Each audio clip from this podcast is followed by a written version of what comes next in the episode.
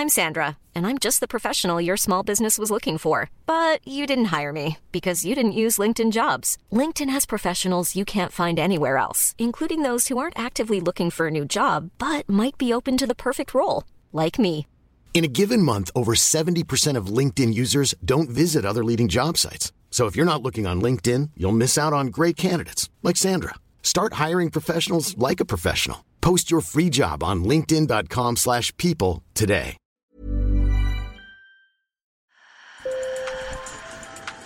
Bonjour. Hello. Hola. Marhaba bikoum. Sur le fil, Le podcast d'actu de l'AFP. des nouvelles choisies pour vous sur notre fil info. Pour ce Sur le fil, je vous propose une rencontre avec Diana Galindo.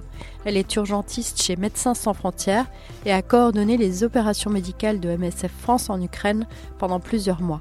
Diana Galindo est née il y a 35 ans dans un pays à l'époque en guerre, la Colombie.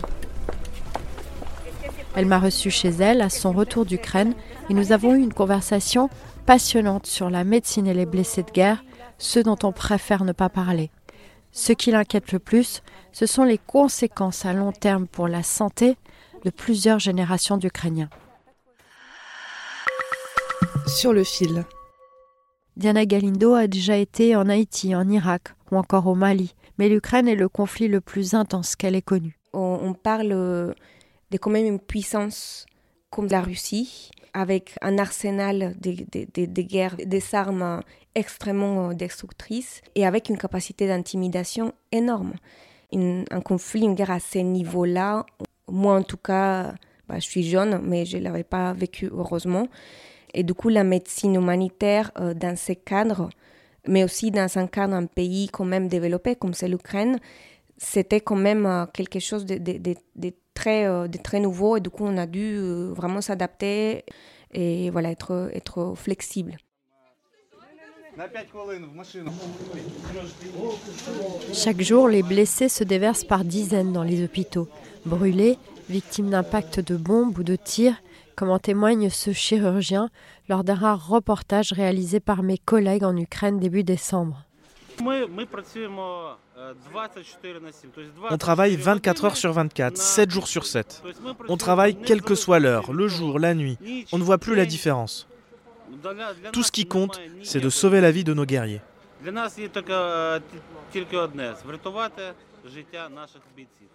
Comme me l'explique Diana Galindo, c'est un peu la face cachée de la guerre.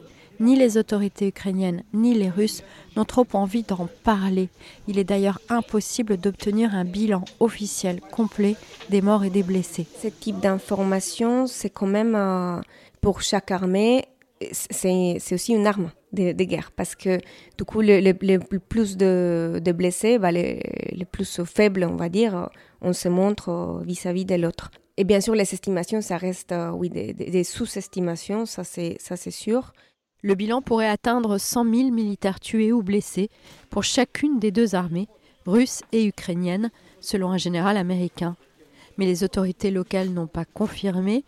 Le Bureau des droits de l'homme de l'ONU estime qu'il y a au moins 6 700 civils tués et plus de 10 000 blessés en Ukraine. c'est une machine à, à blesser qui s'arrête pas. Donc en fait, ça s'entasse les patients dans les hôpitaux et comme il n'y avait pas de réhabilitation, du coup les patients vont moins vite. Voilà, avec cette spécificité que quand même c'est les, les, blessés, les blessures de guerre ont des besoins spécifiques pour, les soins. C'est souvent les, membres euh, inférieurs ou supérieurs, dans les bras ou les jambes. Donc il y a souvent euh, soit des mines antipersonnes, mais surtout il y a juste des tirs qui défoncent complètement l'os et qui du coup après c'est très difficile des fois à réparer. Donc des fois ça finit en amputation. Il y a aussi toutes les explosions, ça peut perforer euh, les poumons, ça peut perforer l'abdomen. Donc des chirurgies euh, très très longues. Juste voir ces, jeunes, vraiment très jeunes, vraiment... euh, Oui, enfin, euh, ils étaient plus jeunes que moi.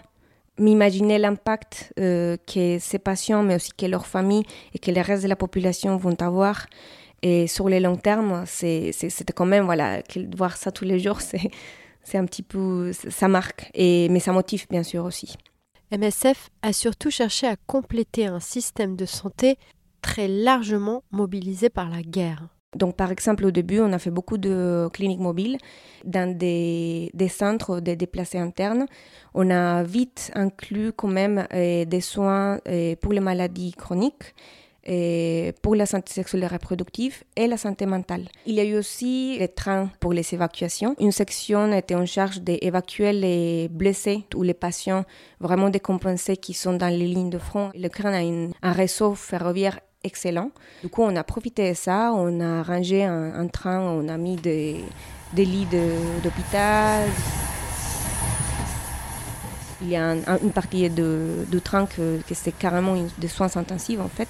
Une autre section, du coup nous, on s'est chargé d'évacuer des populations vulnérables. Donc par exemple euh, des gens qui habitent dans les EHPAD.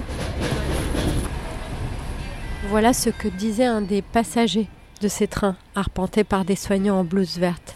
Il a 57 ans, il s'appelle Valentin Pachenko et il est atteint d'un ulcère à l'estomac.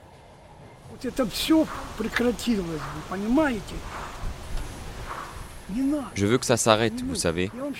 Ce n'est pas nécessaire, ce n'est pas nécessaire. Nous n'avons touché personne. Je ne comprends pas pourquoi tout ça est arrivé. Pourquoi la guerre a commencé? Je ne sais pas. Ils sont venus sur notre terre. Pourquoi? On n'a blessé personne. On a vécu en paix, on a travaillé.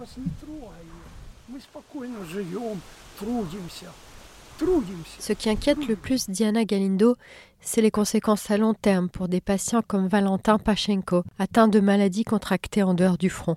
Toutes les gens avec des maladies entre guillemets normales ou un peu plus légères, qu'en fait c'est facile à traiter, mais s'il n'y a pas les médicaments, eh ben en fait euh, ça va pas. Pareil, un petit cancer, une petite chose, ça va devenir un gros. Et il y a eu quand même une, grosse diminution par rapport à la, à la disponibilité des services, de, de santé euh, de médecine générale et pour les maladies chroniques, le ministère de la Santé, pour pouvoir offrir ces soins à, la population, bah, il a besoin des ressources humaines, mais déjà toutes les ressources humaines sont un petit peu réparties de partout à cause de la guerre. Après, il y a voilà, toute cette jeunesse euh, qui est mobilisée et sur les fronts des hommes et des femmes qui après retrouvent leur vie et leur, corps complètement euh, changé. Et donc ça m'inquiète énormément parce que vraiment, ça va être vraiment des, générations et des générations et qui vont devoir payer avec leur, leur santé mentale et dans le futur et actuellement aussi. L'OMS avait recensé jusqu'en novembre au moins 703 attaques contre des infrastructures sanitaires depuis le début de la guerre. Et sa grande crainte, c'est aussi le froid, alors que des millions de personnes risquent d'être sans courant, avec des températures qui peuvent descendre à moins 20 degrés cet hiver. Sur le fil revient demain. Merci de nous avoir écoutés. À très bientôt.